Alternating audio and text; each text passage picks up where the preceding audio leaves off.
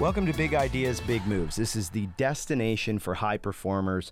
This podcast, we talk to people from a bunch of different industries, different niches, who are making big moves in that niche and things that I think have a broad interest to people who want to move to high performance, those people who are high performers and just want to get that little bit better. So today's episode is going to be right along those lines. Couple of things just to hit on first. We've got a couple of products that we want to make sure that we acknowledge because they have really supported the podcast in the last little while. And they also are things to help, especially if you own a business, to be able to move those things forward to higher performance quickly. One is Jazz HR.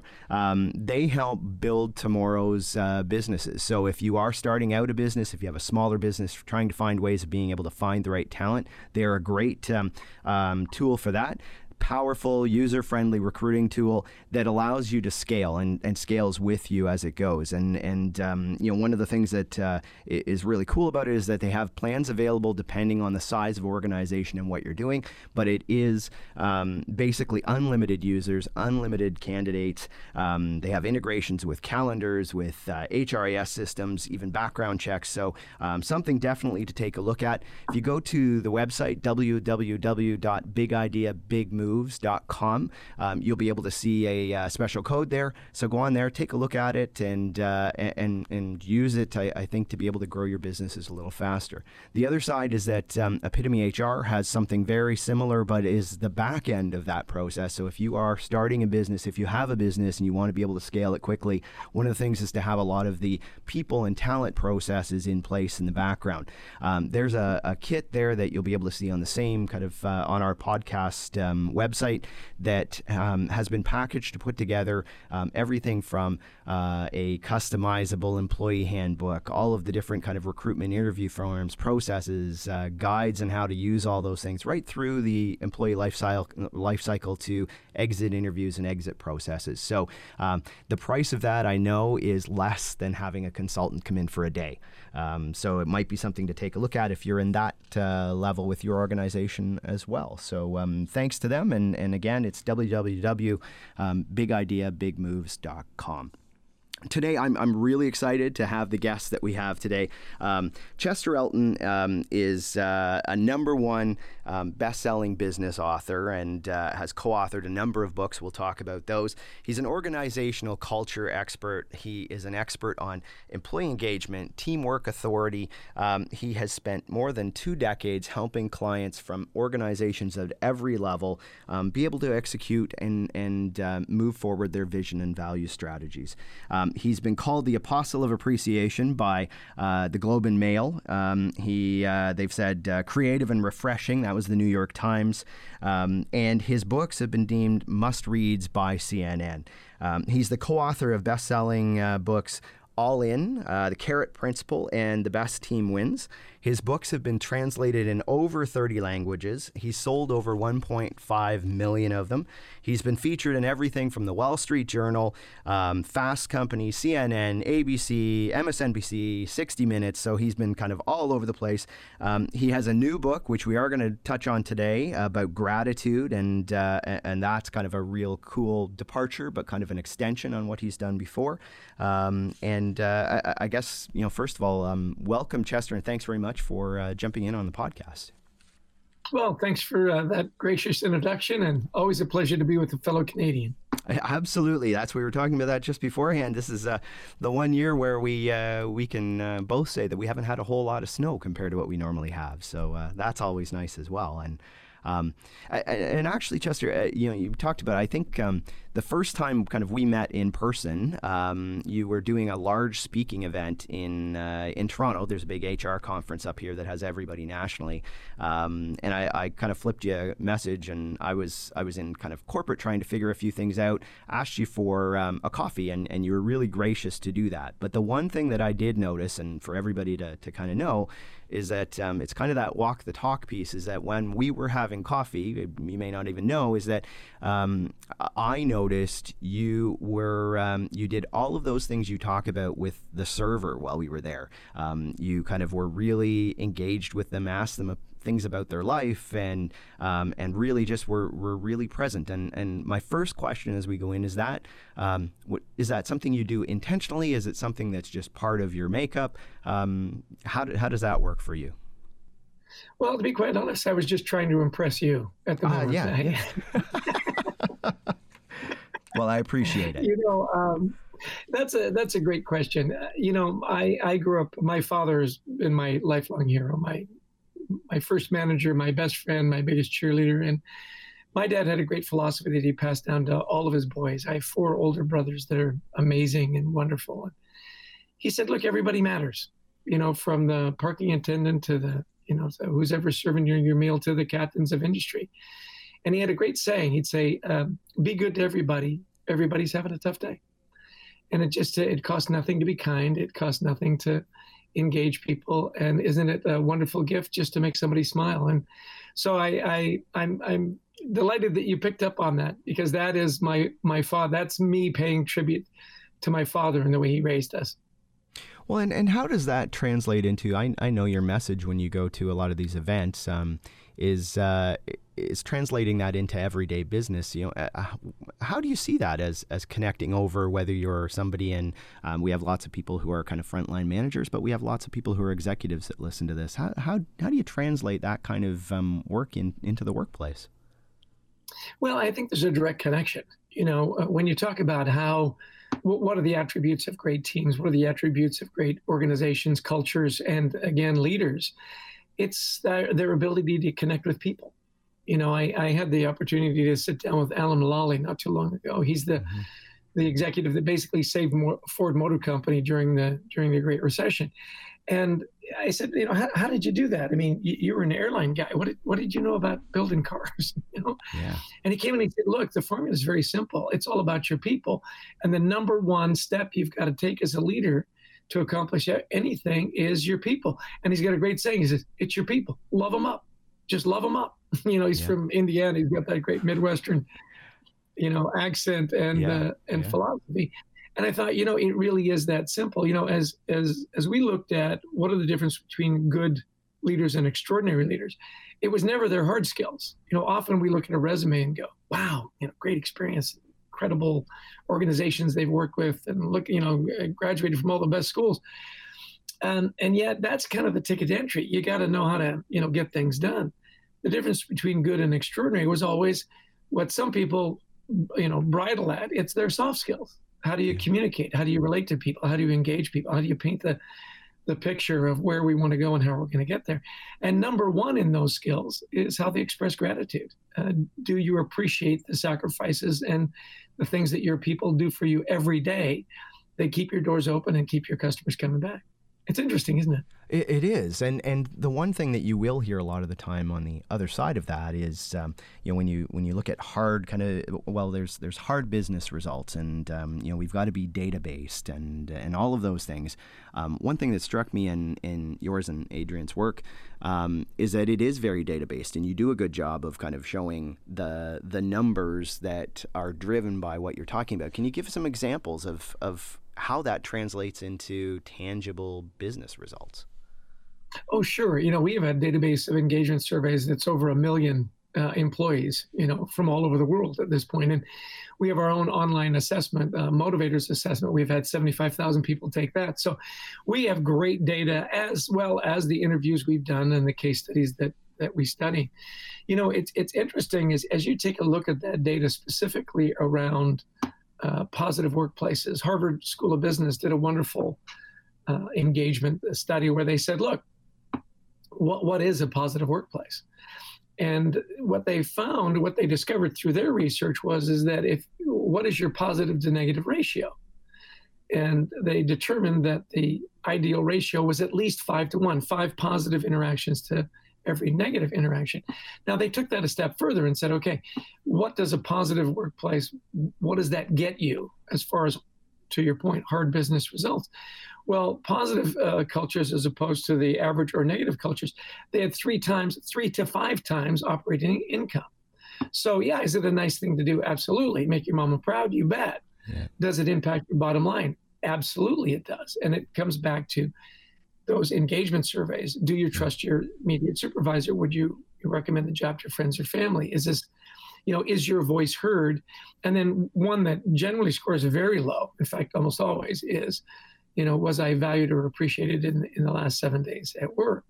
Yeah. Which brings us to another interesting data point, and I'll jump around here just a little bit, is that we surveyed managers and supervisors and said, do you believe that you are above average in giving reward, recognition, praise, gratitude, you know, whatever word you want to substitute there? And almost 70% said, oh yeah, I'm well above average.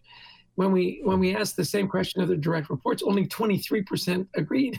Wow, you know? Wow, considerable difference. So there's this perception, this what we call the gratitude gap.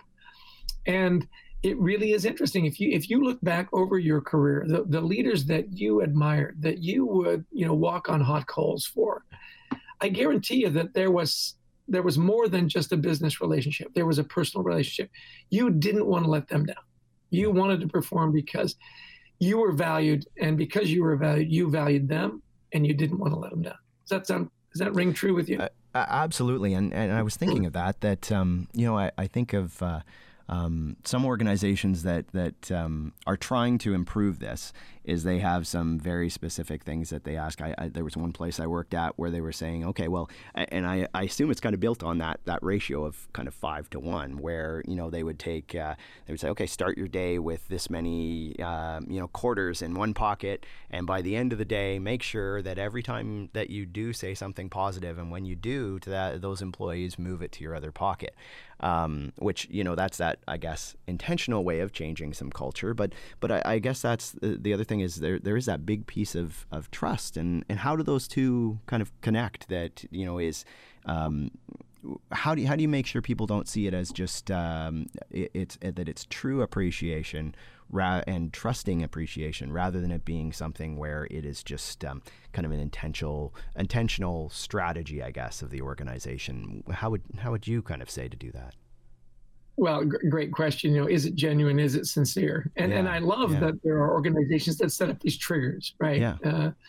We used to say, put 10 pennies in your left pocket. In Canada, you know, don't have pennies anymore, so quarters work. Yeah, that's why I went with quarters. Done. I think it shifted at some point. And I don't want to do loonies. I don't have that many in my pocket usually. Right. That's a little heavy on your left pocket. I do love that. And what we coach executives to do, and Adrian and I are doing a lot more executive coaching, a lot of one-on-one these days, is that you set up those triggers and you say, look, at first, you're probably not going to be very good at it. Yeah. Right. And the more you do it, the better you get. When was the last time you tried something and you were immediately great? You know, I'm going to pick up tennis. You know what? I went out there and I was amazing. Right. It takes practice, and it takes those triggers to get people to do it. Now, the more you do it, the better you get.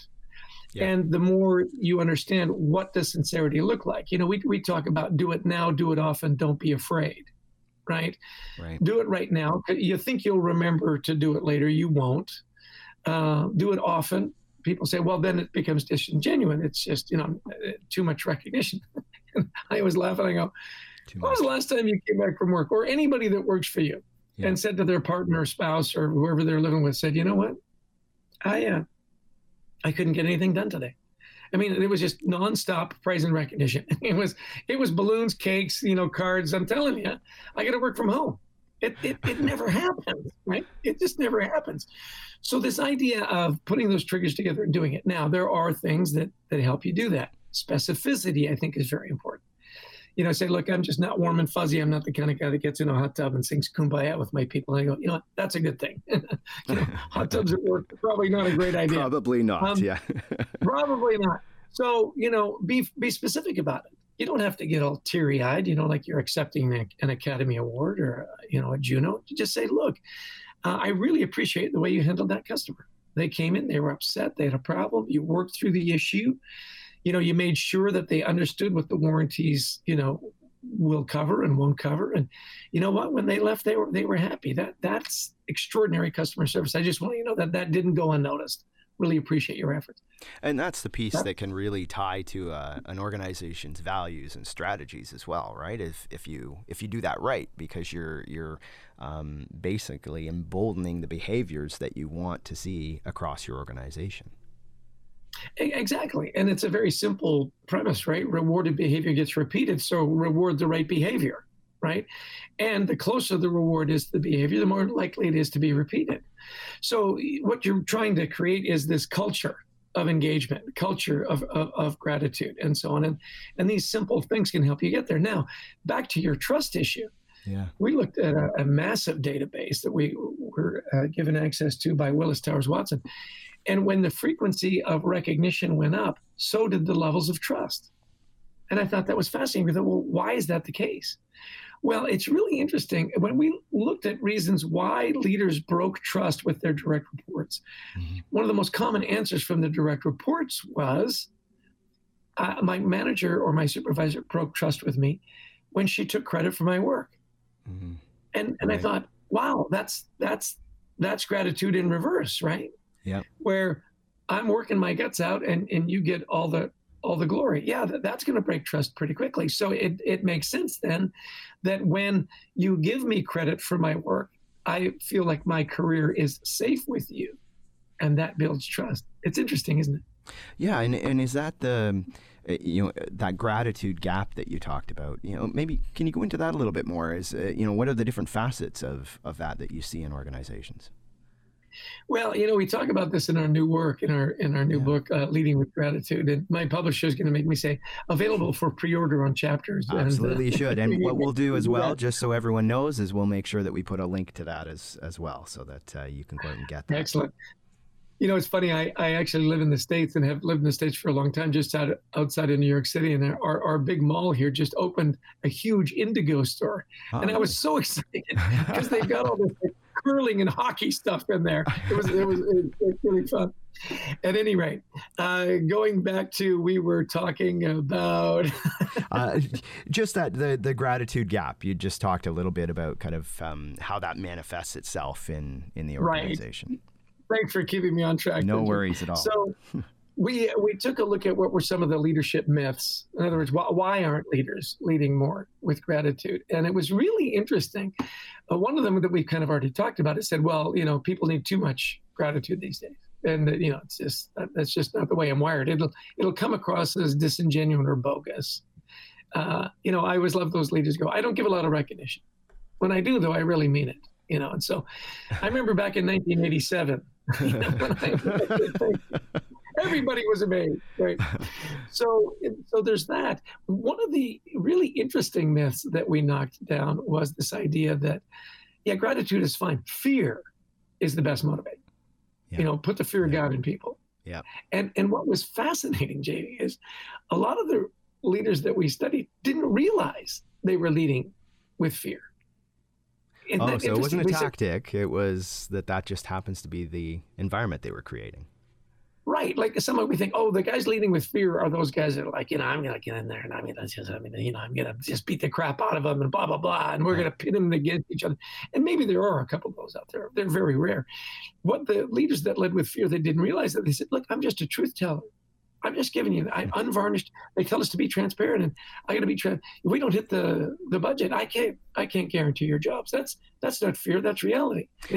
Chester, do you see more of that right now? Because there's this big push to be authentic. And to me, there's a lot of people in organizations that are using the be authentic as an excuse to just, to treat people that way. And do you see that more or not? Or is that valid or not? I think it's kind of a trend because of social media, right? Where you can just put up these really nasty things, drop the mic, and walk away. Right? Yeah. And it is true. They're saying, look, I'm just telling. I love what you just said there. I'm just being authentic. I'm just being real. I said, and you know what? You're being a real jerk. Yeah, exactly. so if you want to be authentically a jerk, you're doing a great job. That's right. Bang on. so what we love about knocking down those myths is you say, look, I know somehow in your head that sounded great. In practice, you're not going to engage your people. You're not going to win their hearts and minds simply because you know, you think I'm being the tough, authentic, genuine boss. And in reality, what you're doing is you're driving your people away. You're instilling fear into them. They will not bring you their best ideas for fear of being ridiculed. They will not give you their extra effort because it doesn't really matter. You know, when you talk about innovation, and that's such a big push in business today because the barriers to entry are so low. You know, Google did this amazing study called the Aristotle Study. And they said, what are the attributes of the most innovative teams at Google, right? Five-year study, 180 teams. What better place to study innovation? Number one on that list, you think, oh, well, it was experience. It was funding. It was, you know, diversity or whatever. Yeah. You say, look, it was psychological safety. Isn't that fascinating? Wow. I felt safe at work. Huh. And where does that safety come from? Well, it comes from knowing that I'm valued and appreciated, that when I speak up, I'm not going to be ridiculed or put down or have my boss be authentically a real jerk. Right? Yeah. So it all those dots kind of connect. Wow. Well, and do you see any difference in the different generations in their expectations around gratitude? I mean, you know, intuitively, people are hearing that all the time, that, you know, younger generations are expecting more recognition and gratitude. Is it true? Is it evidence-based? Or what are you seeing, Chester?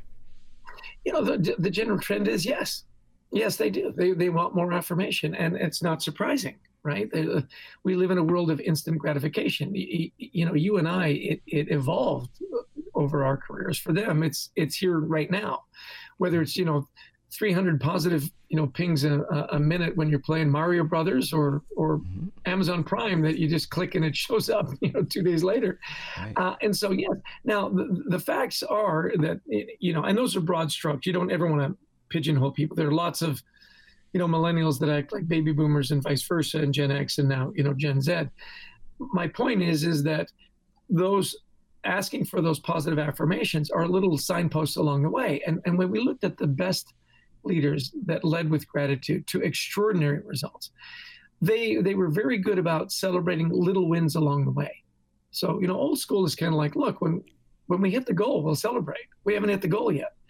Yeah. The new school is, well, you know, we're halfway there. Let's take a moment to say, you know what, we're ahead of schedule. Yeah. We're probably going to hit the goal if we do this. You know, find those little things along the way. And all the younger generation is looking for is, am I on track? Am I on track? Why wouldn't you want to give them that affirmation? So you've got to put it in context. You know, different people are motivated in different ways. And if you've got someone that needs a lot of positive affirmation, that is a good thing, because what they're asking for is feedback. How are we doing? Are we on track? Am I doing the right things? Great. I'll keep doing it. Does that make sense?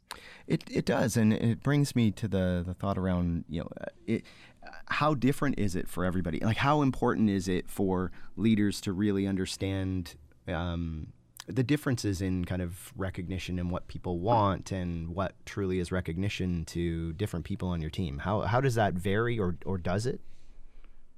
Absolutely. You know, you absolutely could have written our book. You're asking all the right questions. Well, I've read a lot of your work, Chester, so. There you go. Thank you. You know, we talk about seeing and then expressing, you know, seeing what's going on. I've walked in their shoes. I understand what their jobs are. I'm not making, you know, demands of them that I know are impossible. The other part is expressing, and that's what you're talking about. Do I tailor the experience to that individual? And this is where our motivators assessment has been a huge boon to our work. You know, most of us have taken all those assessments, whether it's Myers-Briggs or StrengthsFinders or the different colors and so on. Mm-hmm. We developed our assessment simply to fill in that gap around what are you passionate about? You know, putting your passions to work. And if I take my Venn diagram of who I am, what I'm good at, and what I'm passionate about, that's high engagement. You can't help but get high engagement, right? So this idea of what are your key motivators and what really does matter to you. And we've all seen managers with good intentions go horribly off track, right? Like the guy who says, look, I just, you know, can't believe we hit that goal. You did the impossible. And sends, you know, this giant bottle of champagne to the person's house, only to find out that, you know, they're in AA. Right? Yeah. Say, the gesture was appreciated. The execution faltered. You know, for some people, it's, look, my family is my number one priority. I want time off. And so for them, you say, look, take an extra day, take a Friday and a Monday. We're not going to dock you on your vacation, and do something great with your family. The great leaders really understand that they've got not a team of 10. They've got 10 individuals that make up their team. Mm-hmm. And getting to know those individuals and tailoring how you manage them, how you engage them, and certainly how you express your gratitude and reward them, that makes all the difference. And so that's one of our best practices is, do you know your people well enough to tailor the experience to make it impactful? And when you think about it in that context, it makes perfect sense, doesn't it? Yeah, absolutely it does. And I'm going to take you back really quickly to, I think it was Orange Revolution, where you had kind of a rule of three for teams. I found that really interesting was, you kind of said, the first one is strive to be world class.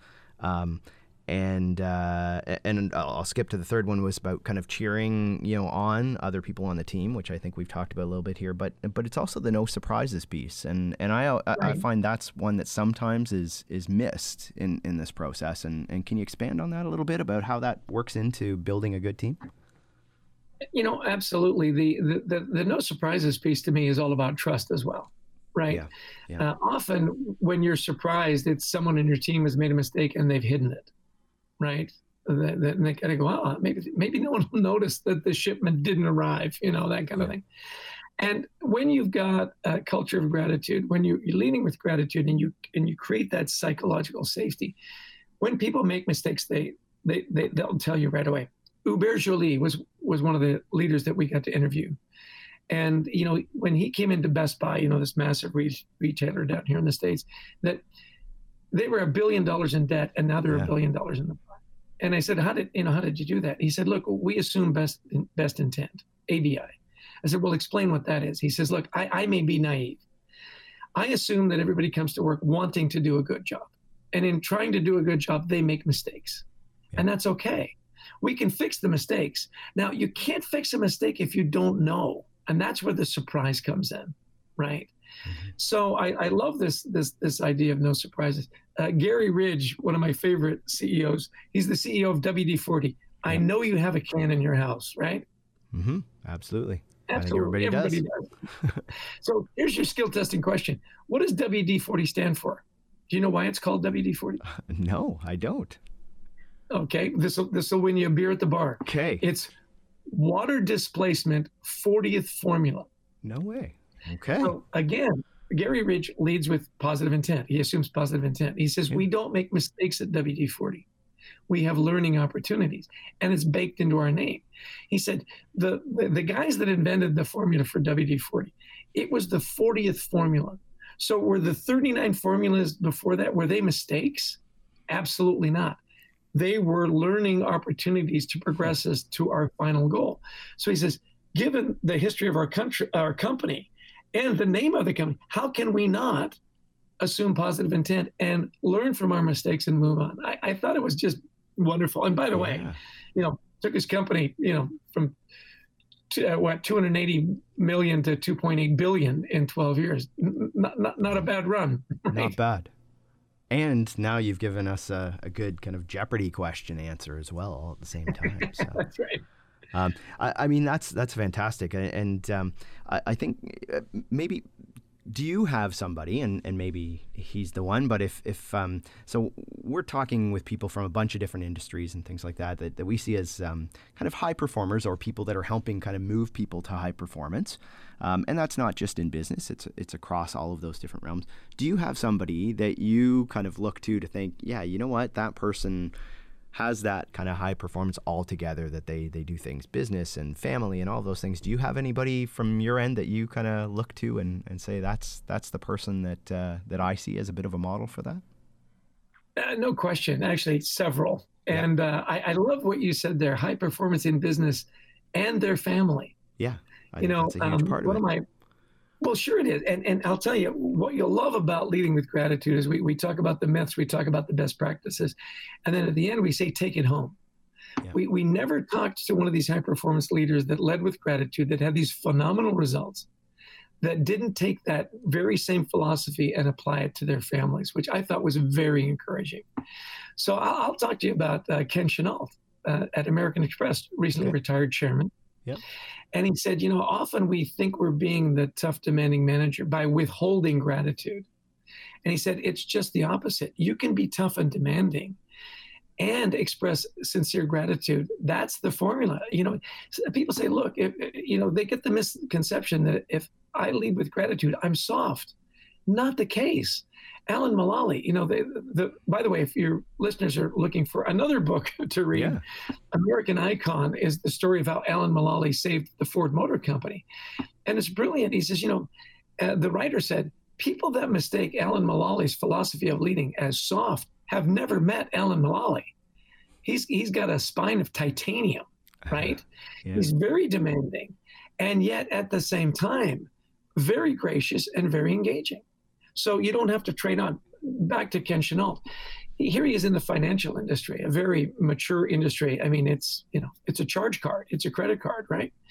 He set up, you know, his town hall meetings. You could ask any question. He made sure there was time for his people to get involved in the community. And it trickles down through the entire organization. I had the opportunity to work very closely with David Kashesh, who heads up the comp and ben department of American Express. You might say, you know, really important position because this is a global organization. And yet he makes sure that he's got time to do one-on-ones with all his people, understand what it is that makes them tick. He makes sure that they have time to go serve in their community, whether it be Habitat for Humanities or helping out in Ability Beyond, this charity that provides 24/7 care for people that have been injured through accident or birth, you know, they're brain damaged and so on. And it's remarkable the results that they get and the buy-in that their people give because this organization has clearly led with gratitude. You know, in March, it's Employee Appreciation Month, right? Down here in the States. And generally companies will take like a day and some will take maybe a week. American Express makes it the whole month. And it's not because they want to one-up everybody. It's something that's ingrained into their culture that happens, you know, every day. What they want to do is create that trigger to remind everyone, let's not forget the sacrifices people make every day to make us a world-class company. And if you look at the American Express stock price over the last 2-3 years, the growth is phenomenal. So again, is it a nice thing to do? Absolutely. Is it a must-have instead of a nice-to-have? You bet. Great. So we ask every guest, Chester, at towards the end of the podcast, is if somebody who's listening, whether they're a manager or a leader or just somebody kind of wanting to be able to, you know, move their impact a little further, are there kind of 2 or 3 things that somebody could do today that start to shift that, whether it's shifting to more gratitude towards their team members, to their to the customers that they serve, or to their family? Are there a few things that you could say, just 2 or 3 kind of quick notes that they can do as quickly as this afternoon? Sure. Take the time to do some one-on-ones. You know, ask some simple questions. You know, where do you want to be 2 to 3 years from now? You know, what do you think your best contribution is to the team? What have you seen in other places that if we did here, we could do better? And when it comes time to really celebrate, what would be an appropriate way to reward and recognize you? Simple questions. We call them aspirational conversations, right? What are your best contributions to the team is a question I love. You know, what are they passionate about? And then listen is a great attribute, right? I love the triggers of coins in your pocket. You know, set a goal to have 5 to 10 positive interactions with your team. Yeah. Harvard says the ratio is 5 to 1. Pay attention. What's your ratio? What's your ratio? And then an old school thing that I'm a big fan of is handwritten notes. You know, get in the habit of writing 3 a week for 3 weeks and mail it to their home. Just a simple little, you know, sometimes leaders say, I don't know when to do it. Is the timing right? Well, a handwritten note, the timing is always right because the recipient finds the time to make it right. And I love sending it to their home because they'll share it with friends and family. So one-on-one meetings with aspirational conversations. What's your positive negative ratio in the workplace? And handwritten notes, 3 really quick things that you can do that I've seen have huge impact. Perfect. And your new book, do you want to give some details on where people can find it, what it's called, and any other stuff about your own websites or anything too, Chester, while you're there? You bet. Thanks so much. You know, our training company is thecultureworks.com. Mm-hmm. You can find us there with lots of fun and you know, tips and white papers. Leading with Gratitude is our latest and greatest book, and it was transformative for us to write this book. It's the 8 leadership practices for extraordinary business results. We've created a book website. It's leadingwithgratitudebook.com. There's lots of fun giveaways there as well. And, you know, follow us on LinkedIn.